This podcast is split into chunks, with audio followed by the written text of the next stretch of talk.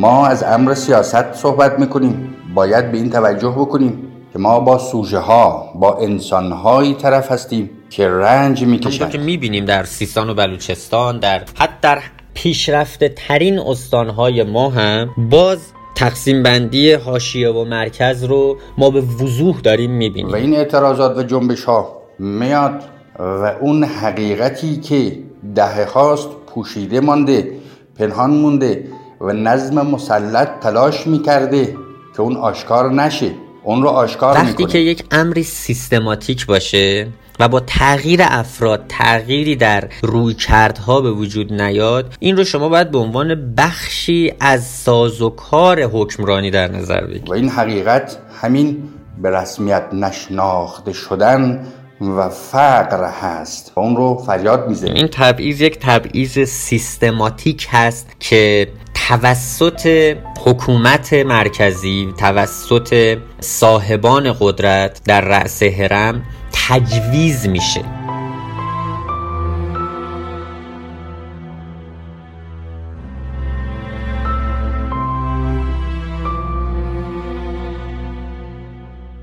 ره خوابیده را بیدار می سازد درای من ره خوابیده را بیدار ره می‌سازد خوابیده را من. بیدار می سازد درای من سلام به شماره سوم نشریه درای دانشگاه از زهرا گوش می کنید. این شماره با عنوان من الهمش الدماء از حاشیه تا خون به پرونده ویژه مسائل و بحرانهای استان خوزستان می پردازد. در قسمت اول از نشریه سعی شده است در قالب مصاحبه با آقایان مسلم زمانی و شهاب نظری مسائل خوزستان به لحاظ سیاسی و اجتماعی بررسی شود. در ادامه مصاحبه را با هم میشنویم.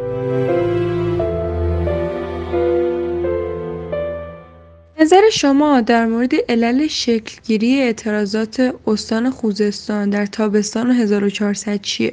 این سوال از این باب می‌پرسم که خب مسائل و مشکلات استان خوزستان مدت هاست که وجود داشته. در موقع اینکه چرا در تابستان 1400 ما شاهد خروش مردم بودیم خواستم علل شکلگیریش رو بدونم. تاکنون تلاش شده است که بر اساس تحقیقات اکادمیک و بررسی های به اصطلاح کارشناسی شده یک جنبش یا اعتراض رو بررسی بکنیم تبیین و تحلیل بکنیم. اما این شکل از بررسی و تبیین. غالبا به این منجر شده که یک جنبش و اعتراض رو به معلفه هایی تقلیل بدیم و همه مسئله رو به اون معلفه ها معطوف کنیم و به دنبال ارائه سیاستی باشیم تا اون معلفه ها رو مد نظر قرار بدیم. اما به اعتقاد من وقت اون رسیده که جنبش و اعتراض ها رو از زاویه دیگری بررسی بکنیم تحلیل بکنیم و ببینیم. برای رسیدن به این هدف لازمه که بدانیم وقتی بحران به یک مرحله می‌رسه که وضعیت موجود امکان ادامه یافتن ندارد و رنج تولید می‌کنه جامعه در آستانه رنج قرار می‌گیره و این رنج منشئی میشه علتی میشه که اون جامعه مصمم میشه حقیقتی رو که پیش از بحران پوشیده بوده پنهان بوده آشکار بکنه. بنابراین آنچه که در جنبش اعتراضی و در این اعتراضات خوزستان دیده میشه اینه که جامعه تلاش می‌کنه مصمم هست که این حقیقت افشا شده رو فریاد بکنه و اون رنجی رو که دهه هاست از اون در واقع بر اونها تحمیل شده رو فریاد بزنه. اما این رنج رنج به رسمیت نشناخته شدن و فقر هست.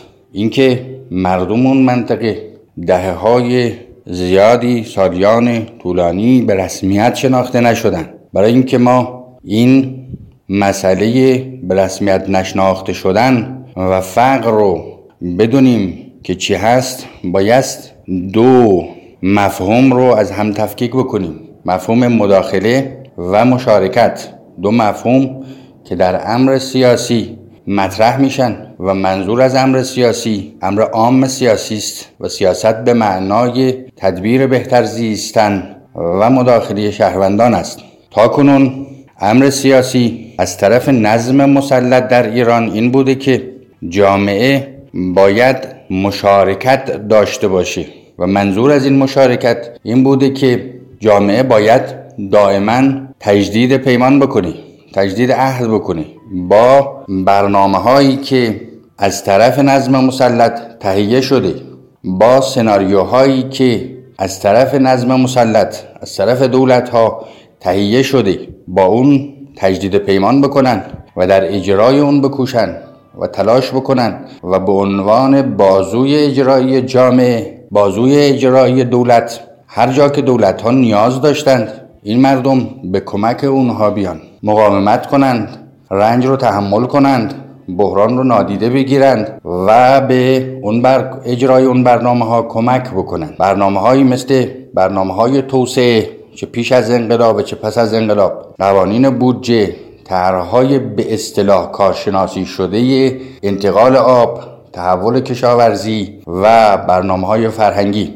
اما در این شکل از امر سیاست یا امر سیاسی که مبتنی بر مشارکت بوده جامعه به رسمیت شناخته نمیشه و مردم اون منطقه در تصمیم گیری برای تخصیص منابع خودش ساختار مدیریت زندگی خودش نقشی نداره و تنها باید اون برنامه ها و قوانینی که از طرف نظم مسلط به اونها داده میشه اجرا بشه اما در امر سیاست و امر سیاسی مفهوم دیگری هست که اون مهمه و اون رو بایستی در واقع در نظر گرفت و اون مداخله است. مادام اینکه ما از امر سیاست صحبت می‌کنیم باید به این توجه بکنیم که ما با سوژه ها با انسان هایی طرف هستیم که رنج می‌کشند. انسان هایی که قادرن محیط زندگی خودشون رو محیط مادی زندگی خودشون رو و فرهنگی خودشون رو سامان بدن. بنابراین باید این حق به رسمیت شناخته شدن از طریق پذیرفتن مداخلی جامعه به رسمیت شناخته بشه و اون جامعه در تخصیص منابع خودش بازتوزیع منابع خودش مدیریت فرهنگی منطقی خودش نقش ایفا کنه به مسابه یک مداخله کننده نه به مسابه یک مشارکت کننده. خوزستان سالهاست دهه های زیادیه که از این مسئله رنج می‌بره و همین مسئله منجر به گسترش و توسعه فقر شده. نه مسئله رفع بحران و نه مسئله کاهش رنج جامعه. به همین خاطر جامعه خوزستان و مردم خوزستان در تابستان گرم 1400 وقتی که آخرین زنجیری که برای ادامه حیات و بقا به اون نیاز دارن و ضروری است یعنی آب با بحران مواجه میشه تصمیم می‌گیره که ادامه حیات خودش رو بقای خودش رو و به طور دقیق تر رنج خودش رو فریاد بزنه. و این اعتراضات و جنبش ها میاد و اون حقیقتی که دهه هاست پوشیده مانده پنهان مونده و نظم مسلط تلاش می‌کرده که اون آشکار نشه اون رو آشکار می‌کنه و این حقیقت همین به رسمیت نشناخته شدن و فقر هست و اون رو فریاد می‌زنیم همونطور که می‌دونیم در استان خوزستان اعتراض ها شروع شد و خب در دیگر شهرها هم به حمایت از اون مردم برخواستند می‌خواستم این سوال ازتون بپرسم که به نظر شما وجه تمایز اعتراضات مردم خوزستان و دیگر شهرهایی که به حمایت از مردم خوزستان پرداختن با دیگر اعتراضات چند وقت اخیر چیه؟ برای فهم و تحلیل تفاوت میان جنبشی که در خوزستان شکل گرفت و جنبش های دیگه که به حمایت از این جنبش شکل گرفتند بایستی تحلیل رو و نگاه رو به خود جنبش خوزستان معطوف کرد و تحلیل رو از اونجا آغاز کرد. در جنبش خوزستان همونجور که گفتیم یک رنج تاریخی منجر شد که حقیقتی افشا بشه این حقیقت این بود که جامعه اون منطقه دهه ها بود که به رسمیت شناخته نمی شدند و هنوز به رسمیت شناخته نمیشن به این معنا که در امور خودشون و در محیط مادی خودشون و فرهنگی خودشون قادر به مداخله و دخالت در تصمیم گیری نبودن.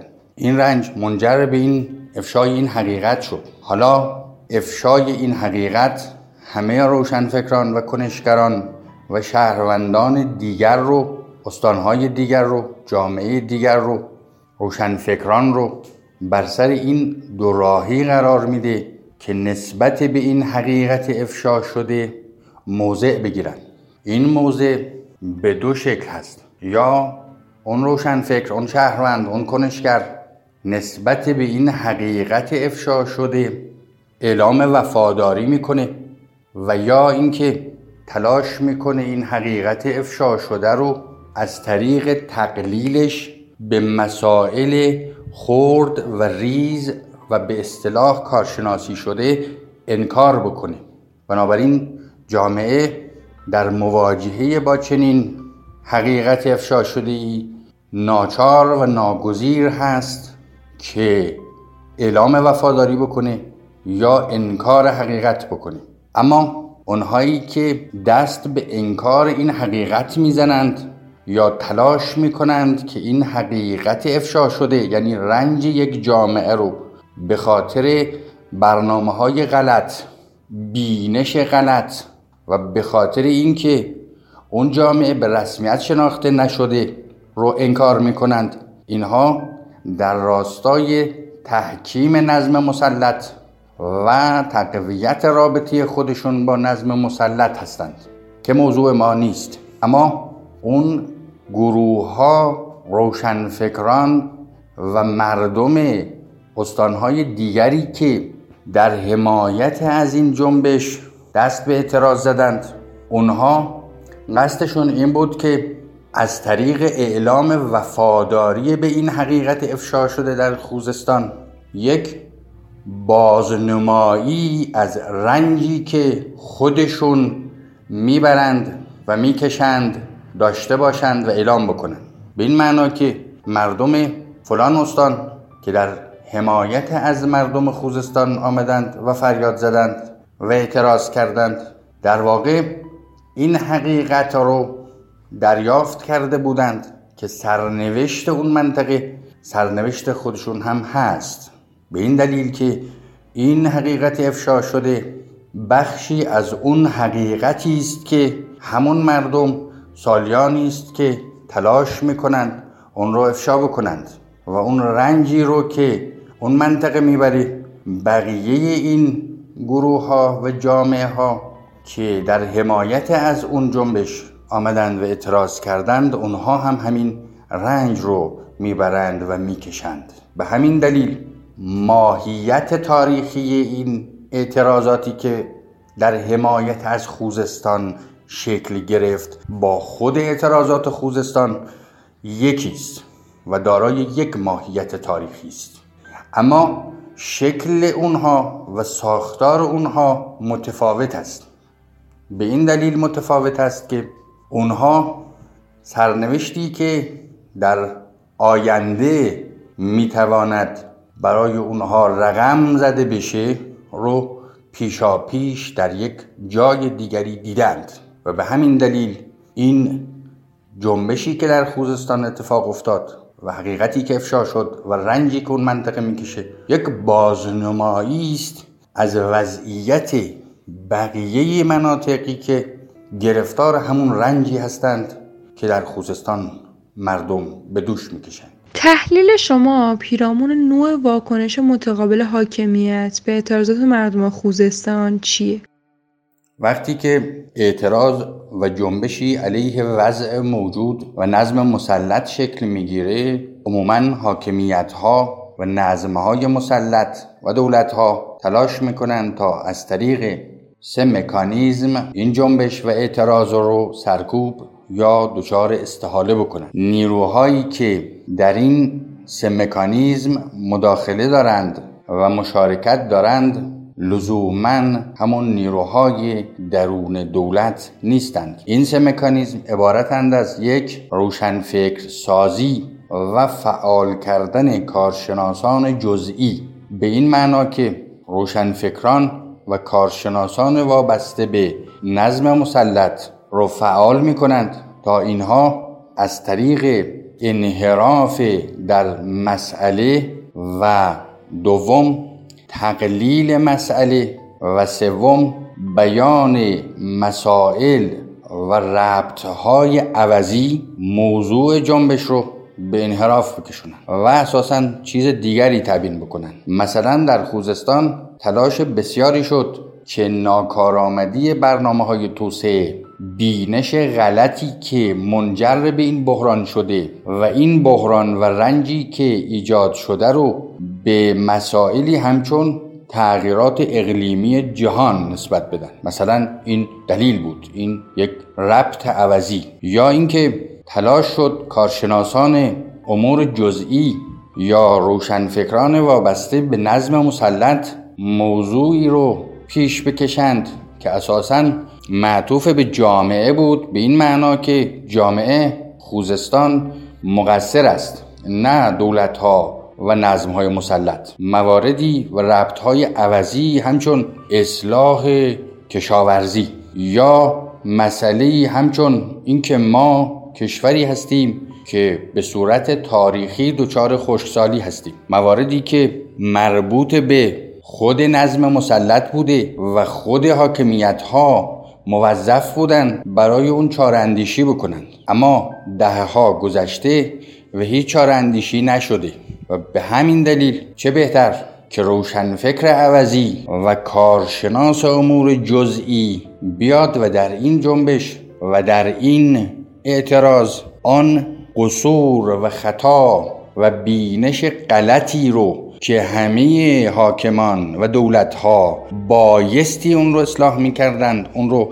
به جامعه نسبت بدن و خود جامعه رو مقصر قلمداد کنند. یا اینکه اساسا مسئله رو به مسائلی ربط بدن همچون مسائل بین المللی و مسائل اقلیمی جهانی و تاریخی که این پیام رو بدند به جامعه که این یک تقدیره و این یک مسئله است که در توان یک دولت یا یک نظم مسلط نیست و بنابراین انتظار بیجاست و یک تقدیر هست. این اولین مکانیزمی است که در مسئله خوزستان و مسائل دیگر هم جنبش ها و اعتراض های دیگه هم و در سالهای گذشته هم به کرات مشاهده شده و این کارشناسان جزئی امور جزئی و روشنفکران بی ربط و عوضی آمدند و مسائل عوضی رو مطرح کردند که رنج اون جامعه و اعتراض اون مردم رو تقلیل بدند و مشمول تقدیر یا مسائل مبهمی همچون اقلیم جهانی بکنند. در حالی که آنچه که در خوزستان رخ داده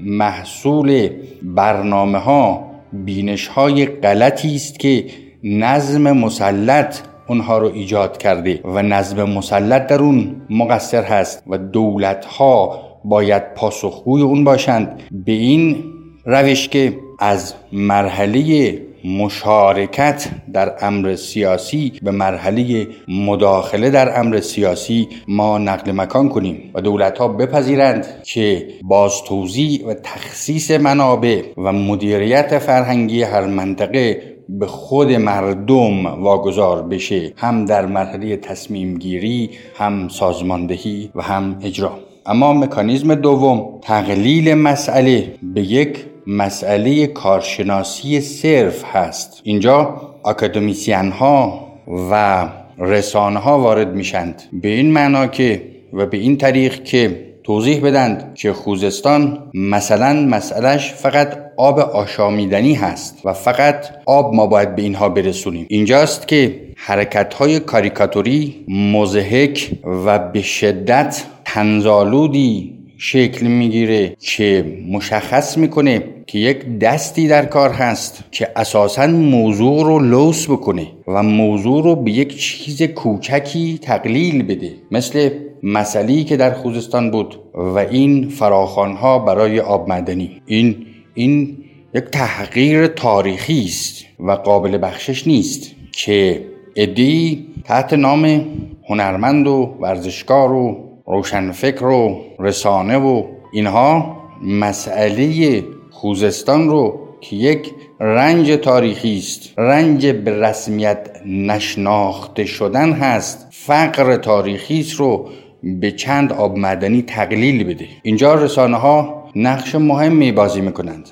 رسانه هایی که وابسته به نظم مسلط هستند. اما سومین مکانیزم اینه که اساسا در اصل جنبش و اصل اعتراض ابهام ایجاد بشه. ابهام به این معنا که اساسا خود اعتراض و خود جنبش و خود رنج رو انکار بکنیم و بگیم که این مسئله مربوط میشه به یک نیروهای بیگانه یعنی افراد اون منطقه رو به مسابه سوژه های انسانی که وضعیت خودشون رو درک می‌کنند و رنج می‌برند و رنجشون رو فریاد می‌زنند و به حقیقتی دست یافتند و می‌خواهند این رو فریاد بزنند نگاه نکنیم. و اونها رو همچون آبژه ها و همچون انسان فریب خورده ببینیم که بازو و کمک اجرای برنامه های موضوع مبهمی میشن به نام بیگانگان دشمنان.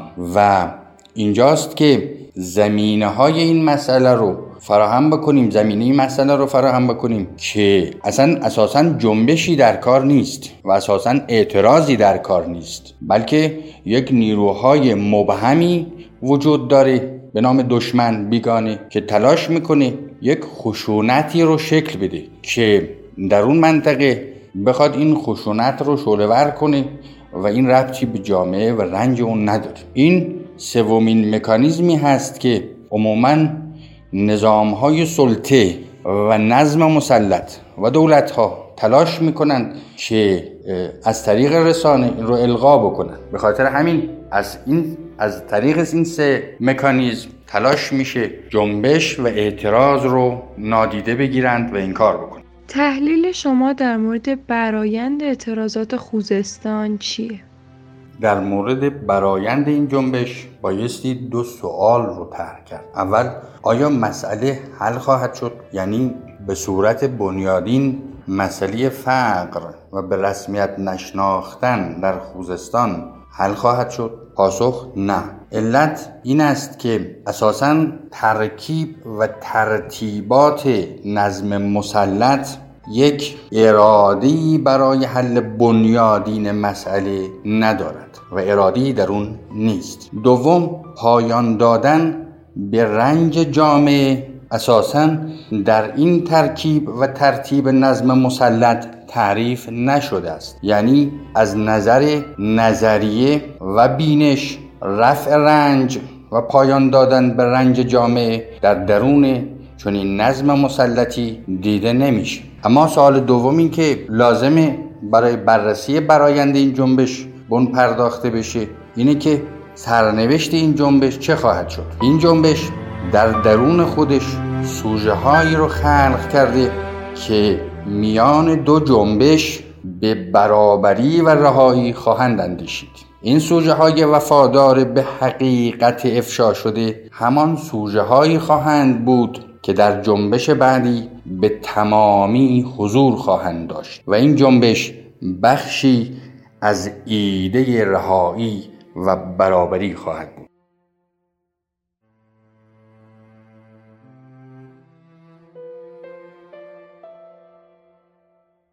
مسئله اصلی خوزستان از نظر شما در این مسئله اجتماعی و سیاسی چیه؟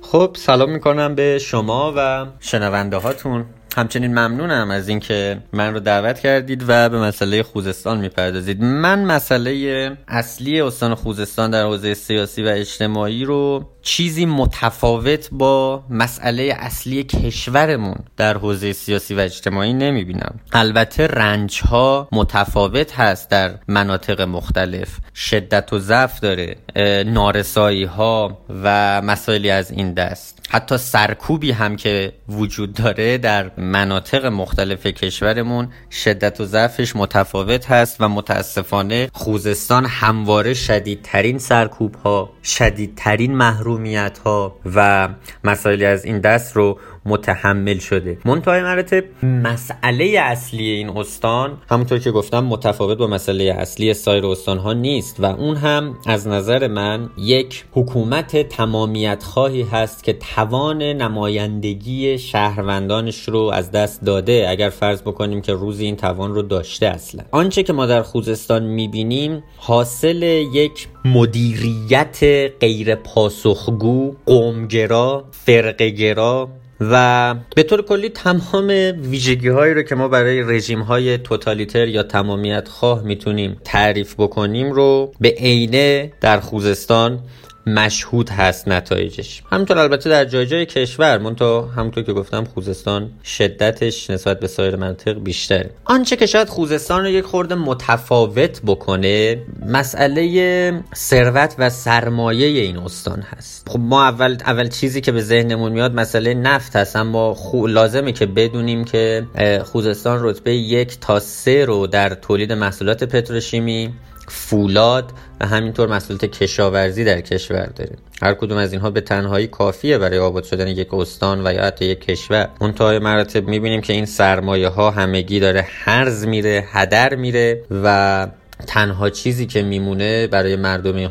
استان درد و رنج محرومیت. در مناطقی از استان خوزستان چون من خودم این رو به عینه حس کردم به چشم دیدم بوی گاز در سطح منطقه استشمام میشه. در حالی که خود مردم اون شهر یا اون روستا فاقد گاز شهری هستن. یعنی شما فقط همین رو تصور بکنید تا متوجه حجم رنج این مردم بشوید. اینکه مدام بوی گاز رو استشمام بکنید و خودتون از داشتنش محروم باشید. گاز رو از زیر پای شما بخوان استخراج بکنن و ببرند و بفروشند و پولش خرج جای دیگری بشود و شما لنگ داشتن آب آشامیدنی روزانتون باشید. یعنی نه هفتگی یا ماهیانه روزانه مسئله آب آشامیدنی در برخی از مناطق خوزستان دچار تنش هست. و مسائلی از این دست که میگم بسیاره.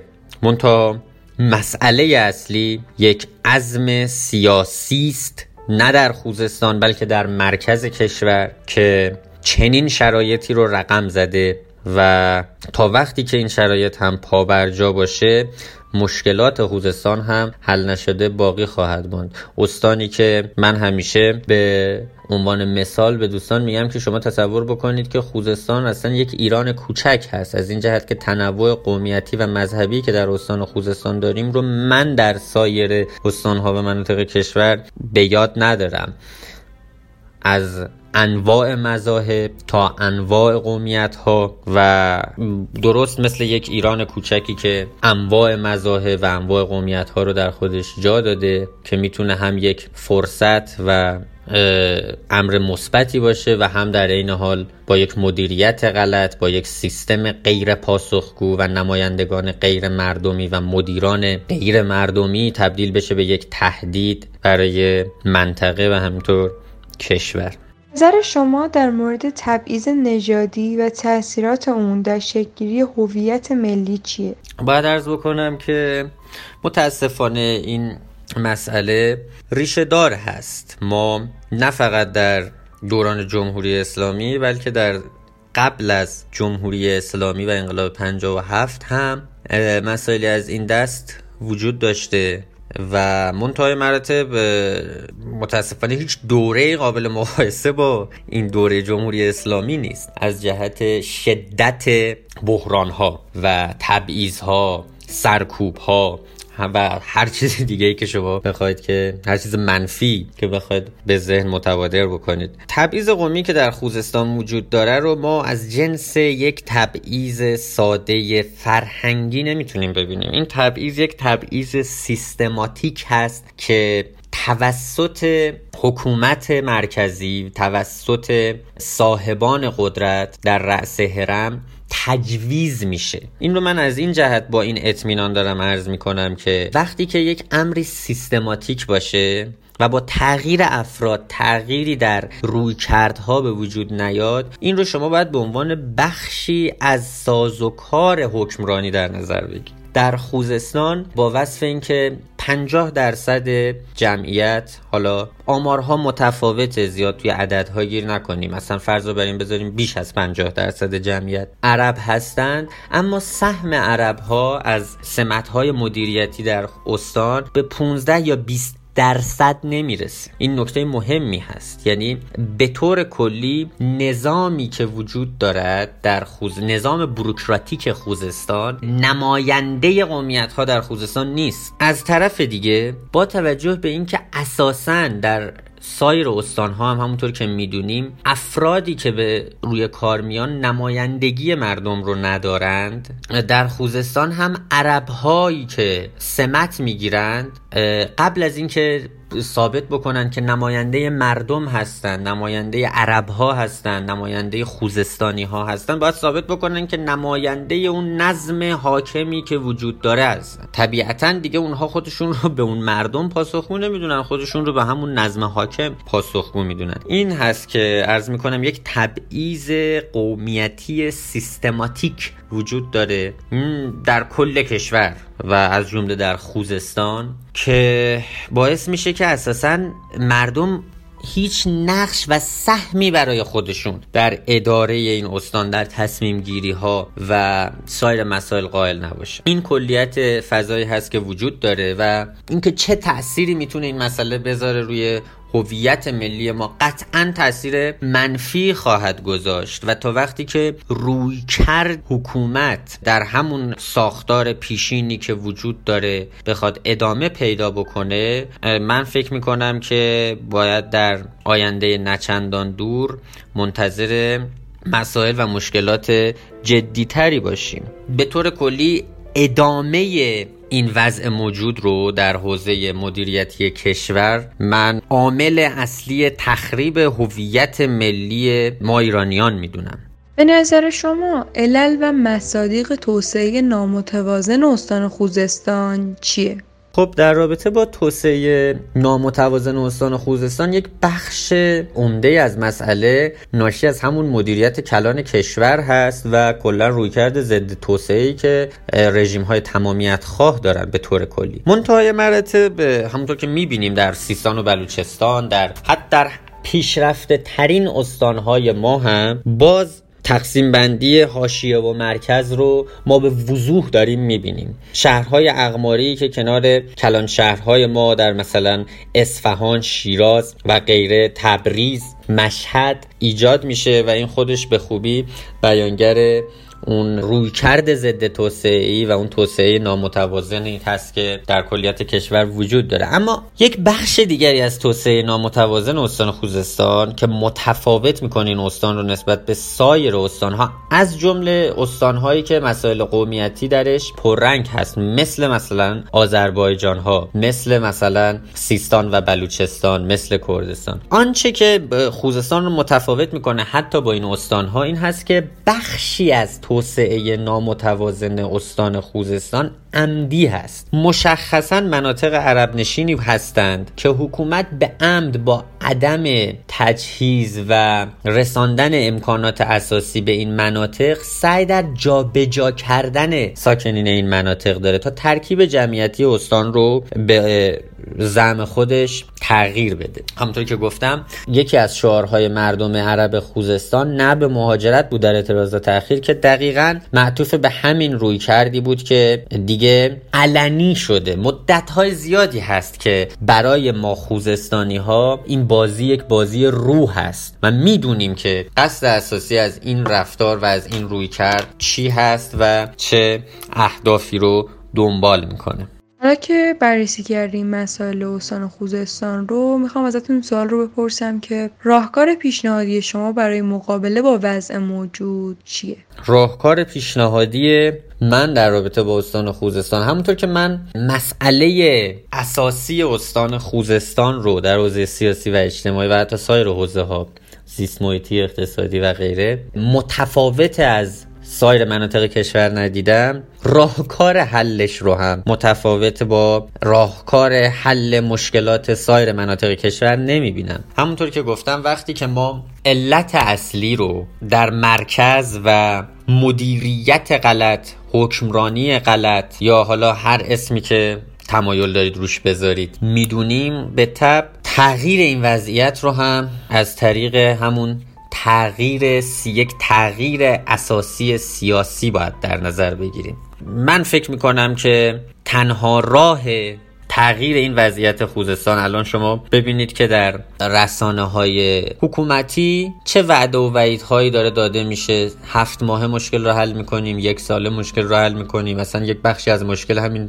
دو سه هفته اخیر حل شده است. منتهای مراتب برای ما خوزستانی ها این وعده و وعیدها دیگه تبدیل به یک شوی مزهک و مسخره شده. ما به خوبی می‌دونیم که تنها راه آباد شدن خوزستان در گروه تغییر به یک حکومتی که بتواند قومیت ها رو و شهروندان خودش رو به درستی نمایندگی بکنه کارگزار مردم باشه نه هدایت کننده مردمش. و به طور کلی فرو ریختن این سیستم تبعیض آمیزی که در پوست و گوشت و استخون سیستم بروکراتیک موجود وجود داره. شما نمی‌تونید مسئله خوزستان رو تقلیل بدید به آب تقلیل بدید به یک سری امکانات شهری تقلیل بدید به مسئله آب و هوا و گرد و خاک هایی که وجود داره و بعد انتظار داشته باشید که همون سیستمی که مسبب تمام این مشکلات بوده بتواند که این مسائل رو حل بکنه. من تصورم این هست که تغییر این شرایط و رفع هر کدوم از این بحران ها که به تنهایی می‌تونن نابود کننده یک سرزمین باشد در گروه تغییر سیاسی اساسی است. به خوبی ما دیدیم که مردم هم متوجه این مسئله شدن و در شعارهاشون اشاره دارند به همین مسئله و این درد مشترکی که همه ما باهاش گریبانگیر هست ممنونم از شما.